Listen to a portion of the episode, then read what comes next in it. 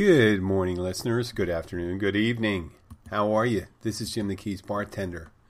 I hope uh, everything's going well. We're in the, the middle of summer now. We're it's July third. We're in the Keys. It's hot and it's crowded. And mainly it's a Miami crowd. I guess that's the way people don't, you don't get big migrations of people from far away. They come from nearby. And it seemed as if, you know, for the Keys being the uh, ass end of Florida, meaning the bottom, or the toes. I guess we're the toes. And Tampa would be, or Tampa or Daytona would be the, the butt.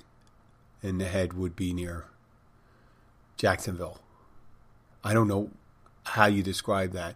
I once described it, you know, Florida as a penis, because then you have that, the Keys, and you can describe whatever that looks like coming off from the tip of Florida. Could be urine. And urine will figure into the uh, discussion today. So, from my experience, I'm used to seeing holidays for the last fifteen, sixteen years. That fifteen, it's fifteen years? fifteen going on sixteen years down here in the Florida Keys. And unlike season, where you have people that come down here, people that take all these different types of transportation to get here, like uh, Uber taxis, airport uh, shuttles, and things like that, we have a lot of people coming down from the mainland. Tons. As evidenced by a trip yesterday to our local supermarket. The wife and I figured we'd stop there at ten o'clock. We're used to busy days in the supermarket. We weren't stopping in for a shopping cart load of, of things. But when you walk in there, it was practice chaos. There was tons of people. Tons of people, tons of shopping. And you know, when I saw all those full shopping carts and everything like that, you might think, oh, that's great. There's going to be a ton of people down here. We're going to, you know, it just seems to be there's a, and this is anecdotal, is a lot of people are down here. They're doing their own shopping and things like that. And they're not going out as much. Evidenced by last night in a lot of other places. It wasn't, the the bars were busy, the restaurants not as much as you expect. We did pretty much what we would normally do on a regular Friday, Saturday in the summer. And that's the last two days. And not, I'm not boo-hooing, poor is me, you know, oh, woe is me. I'm just saying that's just the nature of this holiday. Nobody says, hey, you know, July fourth is going up. Let's make a trip down to the Keys if you're in Connecticut or you're in Ohio or something like that. Yeah, you get some people like that. Some people like that, but no. That's it's mainly a, kind of a regional uh, trip down here where you had, oh, the people with their boats and things like that and their families with their summer rentals.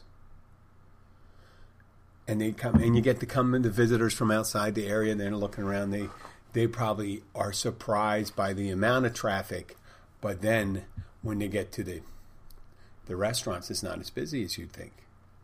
Because yeah, local people rent houses and things like that, use their vacation homes, and are they're cooking at home, save a couple extra bucks. And July fourth is one of those things where you party from your house anyway, barbecues and things like that. And we got our big events coming up tomorrow. I think it's the parade. I don't know if we're going to go to parade. It's normally like ninety-eight degrees. And you stand there. And, yeah, it does establish, or it's a display of civic and national pride. Civic, local, national, I guess, national pride. But it's one of those holidays. Just like everyone's out. Everyone is out, outside. As evidenced also by the traffic. Some guy was live streaming the traffic coming into the Keys. At the top of the Keys, trying to make it as tight as possible. We got Overseas Highway. So we come off the turnpike. It's about a mile until you get to uh, the end of Florida. When you get off to the end of the Florida turnpike, till you get to the beginning of the road that accesses the Keys. And it was backed up about three, four miles on the turnpike, which is six miles going in Keys, and that whole stretch going into the Keys, which is approximately seventeen, eighteen miles. Just a line of people coming in, using all the access points. There's only two access points to the Keys. So, yeah, and normally during these holidays, we don't see, we had some unique people come in. Unique, different people. Some people that have different issues, as evidenced by their behavior. And normally I don't see them during the holidays because it's so busy and you have so many other people, but I guess it's just the bulk of people down here. And I think as I get older, I feel more callous when I have to deal with someone at my job who's having some kind of issue, and it's real busy.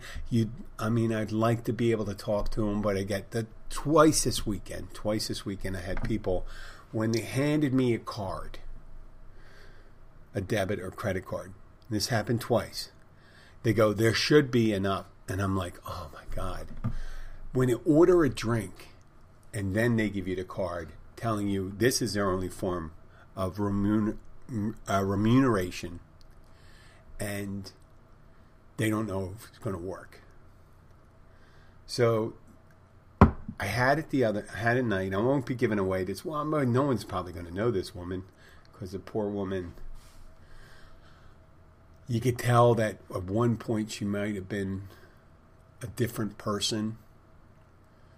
But a tendency of people when they get older and they're slightly off kilter, they tend to be loners, because it's hard for them to maintain relationships.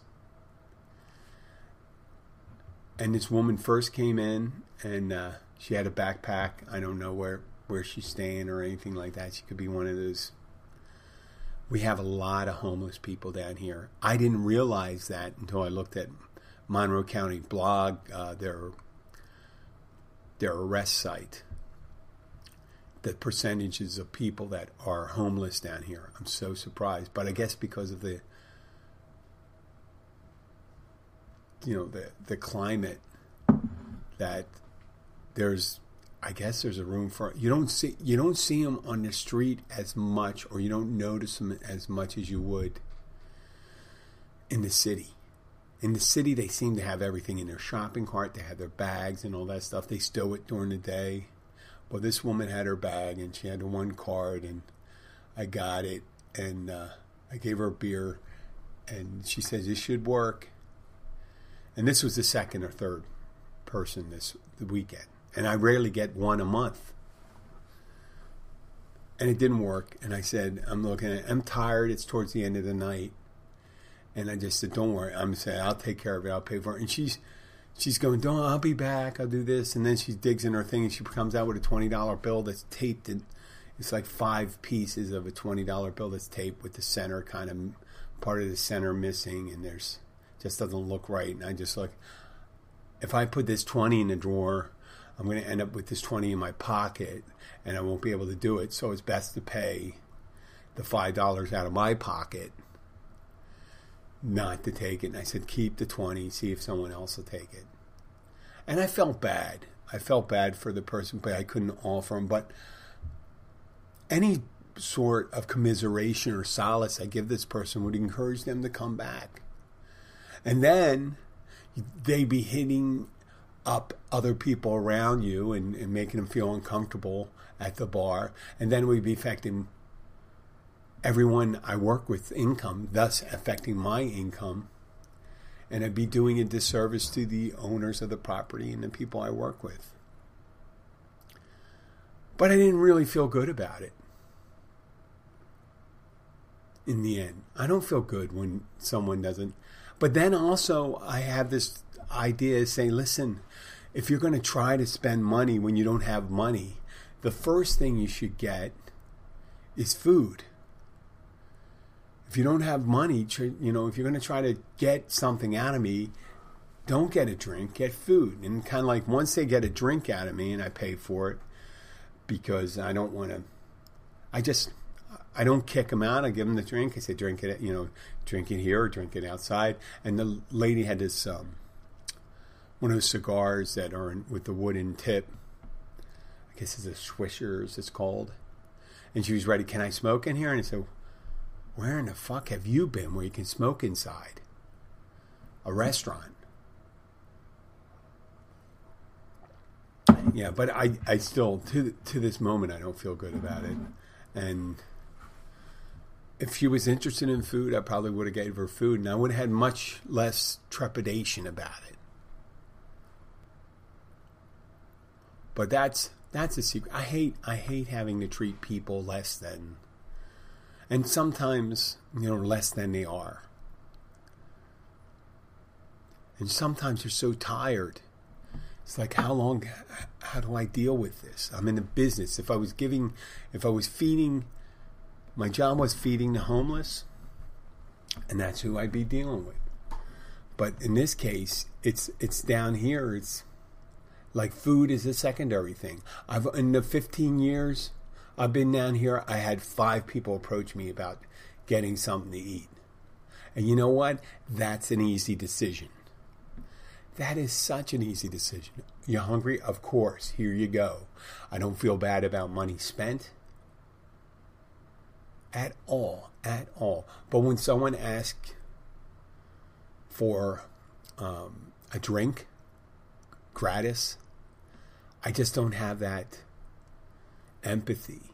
And you think I would. You think I would. But it's not, I don't think I'm helping them. I don't think I'm helping them when they're doing this.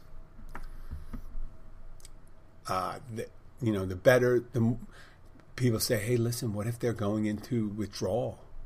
They get the shakes.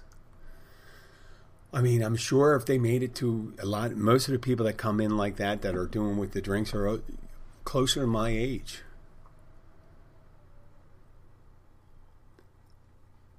But I guess I should drink them, you know, in the end and say, hey, listen, you know, once you once you unscrewed uh, a bottle of beer or poured a draft beer, there's no going back. You know, once they have it in, it's not like you're going to take it back, you're going to redeem it, you're going to take it out of their hand and just say that this is, you got me on this one, this is yours, I'll pay for it. And that's my decision. I do it. I don't put it up to my, I don't put it up to the owner to do that.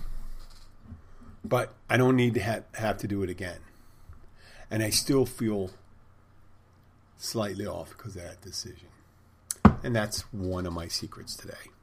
Another one, I had a family obligation yesterday, and after, you know, we did something remotely with my immediate family. And after that, I had my older sister talked to me, and we're talking, and for some reason, even though the incident she brought up to me was has nothing to do with her family obligation, she f- felt the need to tell me about, and I may have blocked it, but I, I don't remember. I was old enough to remember. I think I was six years old. And she said when I was uh, five or six years old, she and a friend were outside of where we were living at a playground, and they were on a merry-go-round. And I wanted to get on the the carousel, I guess you call it. A, a merry-go-round at a carnival is one of those ones with the fake animals. But this is the, the merry-go-round. You just push. You use manpower to push it. And she said I wanted to get on it. And I decided... Uh, To go when she didn't let me on, I decided to go into the house, and I grabbed a, my father phrased it, a toy bat. So I imagine, you know, being five or six years old, I think it was more closer to six. It was more of a wiffle ball bat or a small, you know, some kind of bat. And I was I was walking out of the house, and he he saw me, and he said, "Where are you going with the bat?" And I said, "Well, my," I explained, "this is all." You know, hearsay, because even though I was there, I, I don't recall this. And I recall things prior to this, a year prior, two years prior. I just don't remember this incident. And he says, you're not going to take that bat outside. Put that bat away. So I put the bat away, And I walk back to the merry-go-round, and then my sister tells me I proceed to pee on the merry-go-round.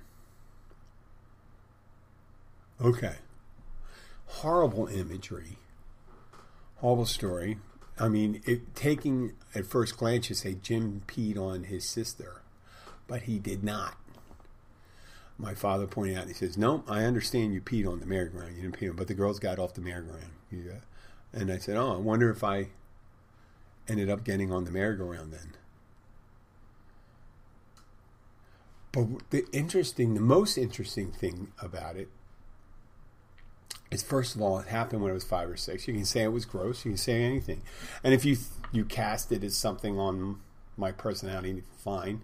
I haven't done anything like that since then. But it is similar. It is the, the reporting of an incident, I have to say, is very similar to things that happened to me or stories that I hear about me when I was drinking and blacking out. When I say similar, I'm not talking about peeing on people, about hearing something that you don't recall ever doing. And you just have to take, you know, take whatever someone says as factual, because you do not have recollection, recollection of the events. It's as if you're sleepwalking through your own life. It's like, do you know you were up, you were eating crackers and orange juice at three in the morning? And I'm like, I do not recall that. I do recall going to one of my local watering holes where I lived in uh, northeast Philadelphia.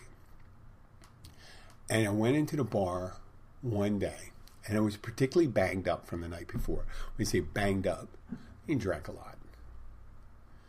And the manager at the time pulled me aside and said, hey, Jim, how you feeling? And I go, okay. And then he proceeds to tell me how I destroyed the bathroom in the, in the restaurant, and they had just fixed it. And then I go, how much, you know, and like this, and I'm, I'm assuming, I guess, and you know what? That incident, I guess, I realized that it was one hundred percent true, even though I don't remember a moment of it. There was no evidence of it. I didn't even go into the bathroom. I didn't even notice it. But I, to this day, I accept it one hundred percent true that it happened, even though I cannot recall a moment of it. That was that's what blackout is like. It's like being a five-year-old and someone telling you something like that. Now, the peeing on the merry-go-round, I'll accept that as seventy-five percent factual. I, maybe even eighty-five percent factual. But then again, I got to remember, my sister's one year older than me, so I have two seven-year-olds explaining a story about a six-year-old. I said, why in the hell would you not remember that?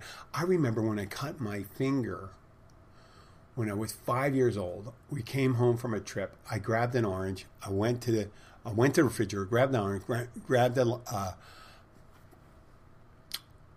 grabbed a knife, cut into it, and cut my hand. That was, now maybe that because that was more of a traumatic event. You know, I had to go and get stitches, or when I fell down.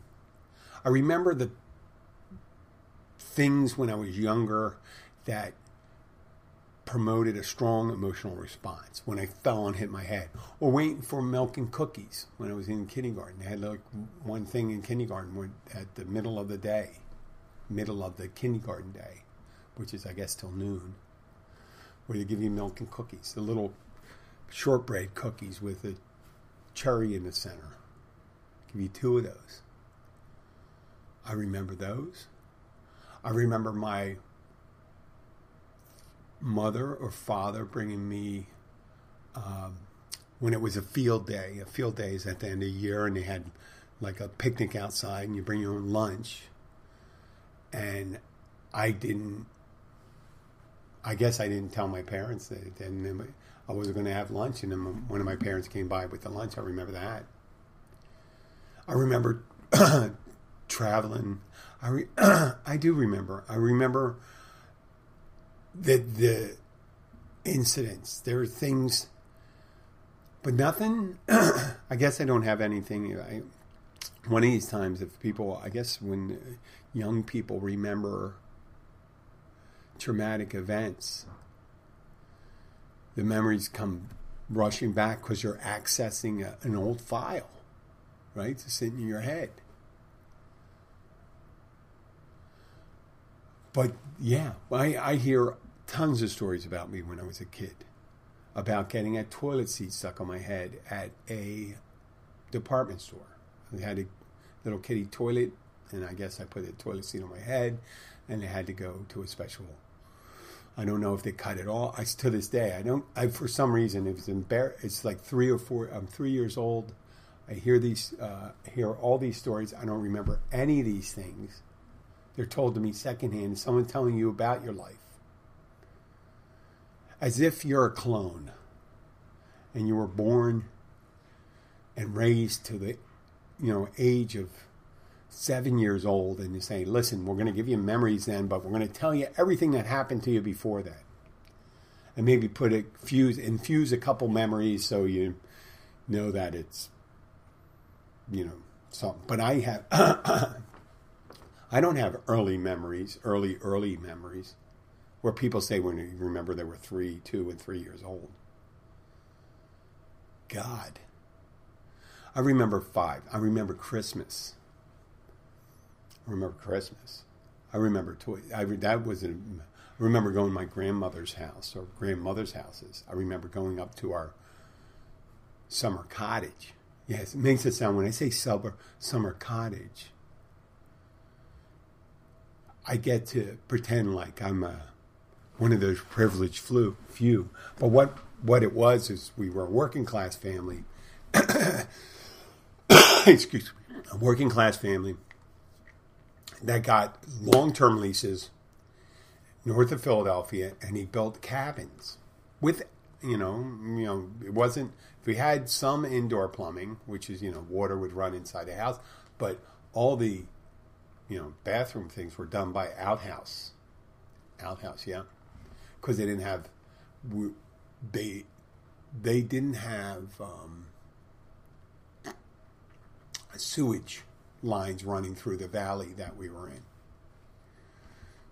So if you call them, we're going up to the cabin, it would envisage someone saying, oh, you have a cabin. You know, like, listen, you got to explain to them, the cabin's nice, but it doesn't have an outhouse. It's not like a toilet. I went to, uh, uh, I stayed on a nice, at a nice state park in Pennsylvania, and they said, you can rent one of our cabins. And I assumed I was twenty-something years old, and it was really cheap, but it was beautiful. You went and you bring your own bedding in, and they had beds, bunk beds, a room with a queen-size bed. They had a room with a fireplace. I mean, no, they didn't have a fireplace because I guess it doesn't make sense to rent out a cabin with a fire.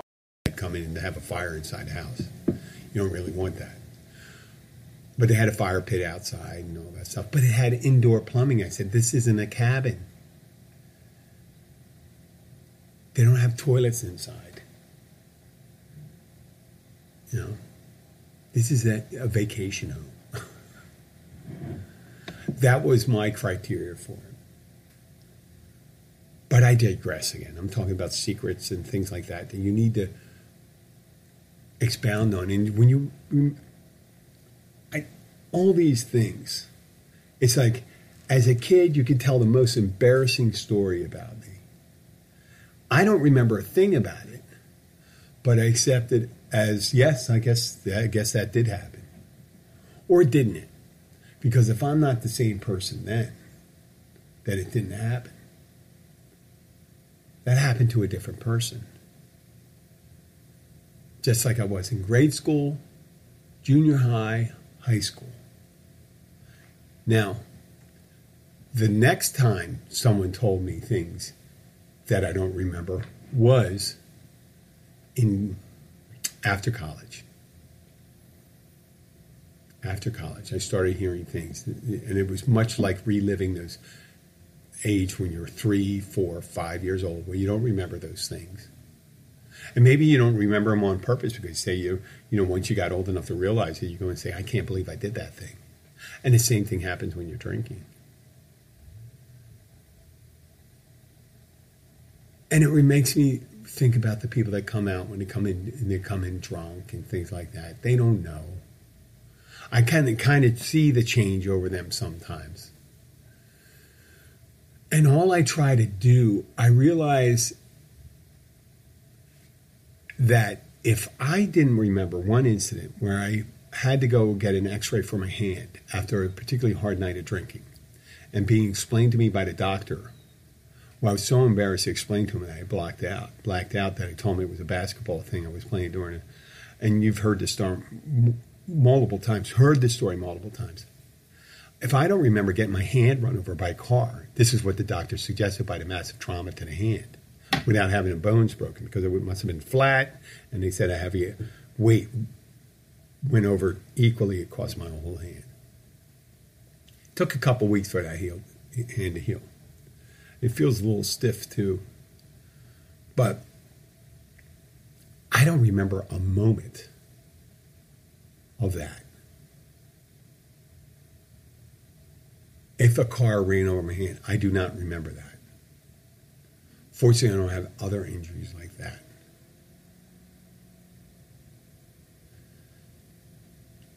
If, if you can do that to yourself, then obviously it doesn't sometimes, like if I, if I could ever seem to access that memory, I would love to know what happened that night. I would love to. But if someone told me what happened and it fit in closely to the narrative of what I got from the hospital, I would have said, oh, I say that's one hundred percent what happened. Same as with the wrecking the bathroom or one sometime winning tons of money at a casino night when I am not the luckiest guy in the world.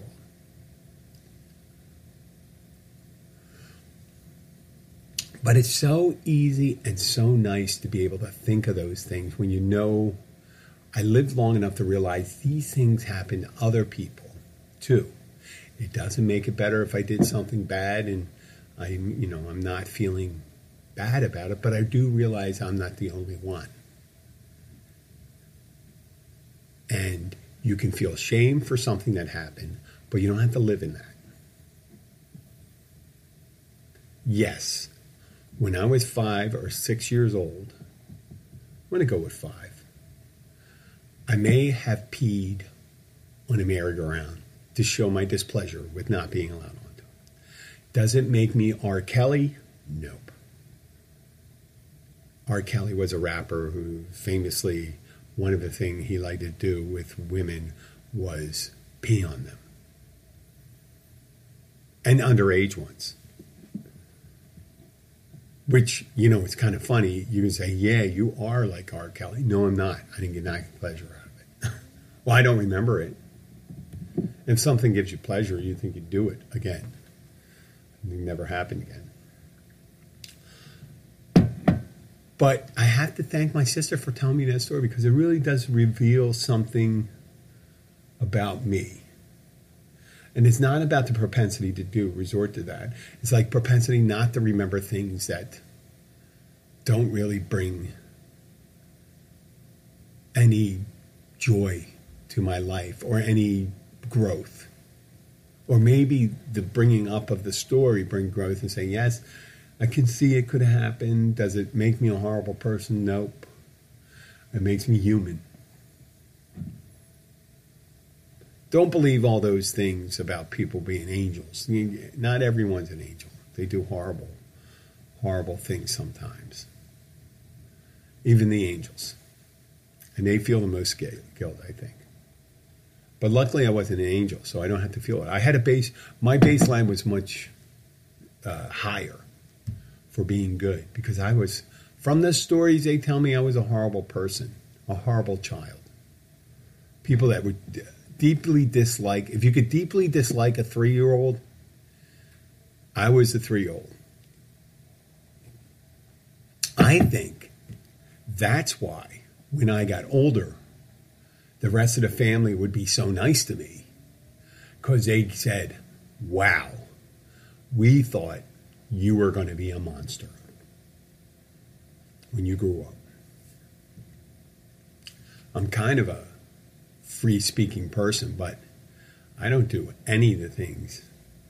You know, I don't, I mean, there's tons of stories. I hear them all the time when I run into another relative. He goes, oh, do you remember, do you remember when you ch- you pulled out that Japanese tree that my your your aunt was growing and stuff like that, or you broke this, you know, this beautiful lamp, or when you rolled down the steps with all the coats, and or you sprayed pesticide in your cousin's face, right?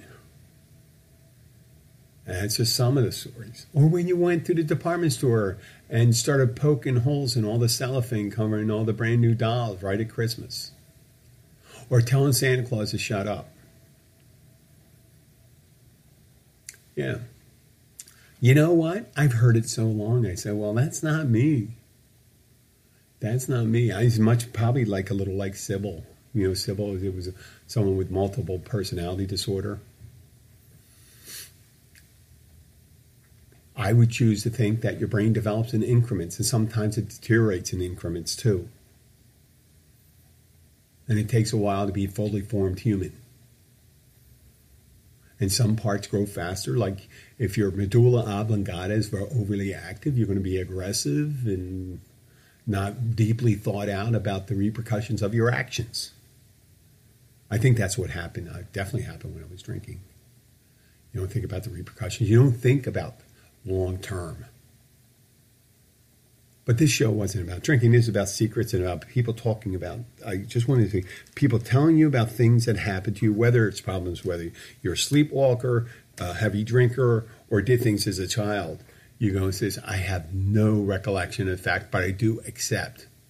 And it's really hard to apologize for things you don't remember. It's super difficult. Now, it's not, I'm not saying it's not difficult to uh, apologize for things you do remember. But you could be responsible. And you could say, I do remember that. I remember feeling this way. And I do feel sorry about my reaction. Yes, it did happen. Am I culpable? Yes. Responsible? Yes. I know they're same words, but I want to use both. But there's something really, even if it's a secret you didn't know about, if you just accept it and say, oh, okay, yeah.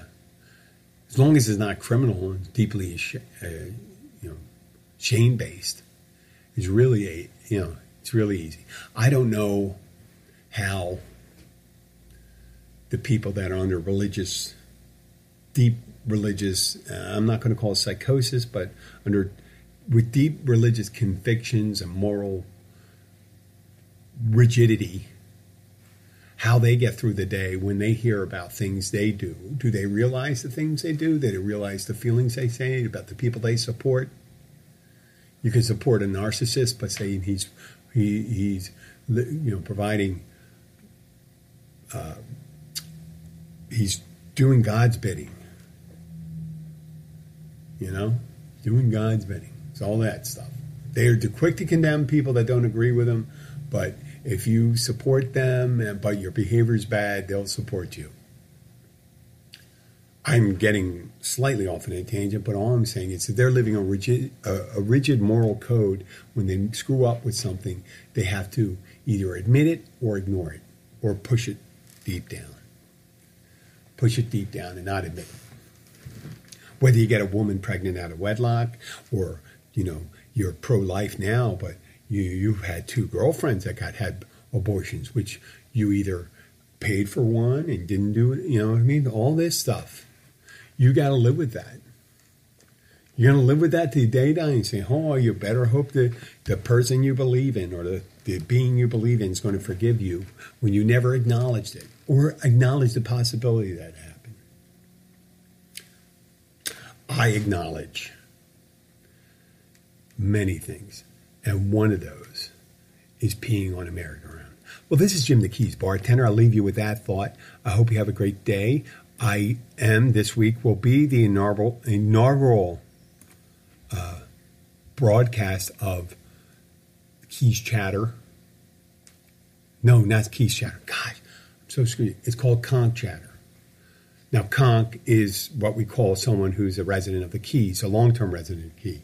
Uh, someone born in the Keys and lives in the Keys called a conch, and someone who's been here, well, I've been here fifteen years, so I can call myself a freshwater conch. I think they argue whether it's twelve, ten, eleven, you know, whatever. But I guess I'm a conch too, and my wife, we're freshwater conchs, which I don't know if there's conch, such a thing as a, in marine biology as a freshwater conch, but that means you're from, I guess you're from the mainland.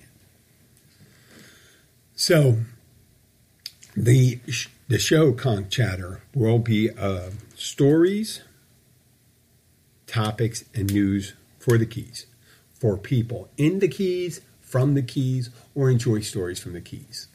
Now, there's going to be some times we're going to be listening to the show and they're going to be talking about topics of interest to the Keys, and you can hear how we deal with it, but hold on.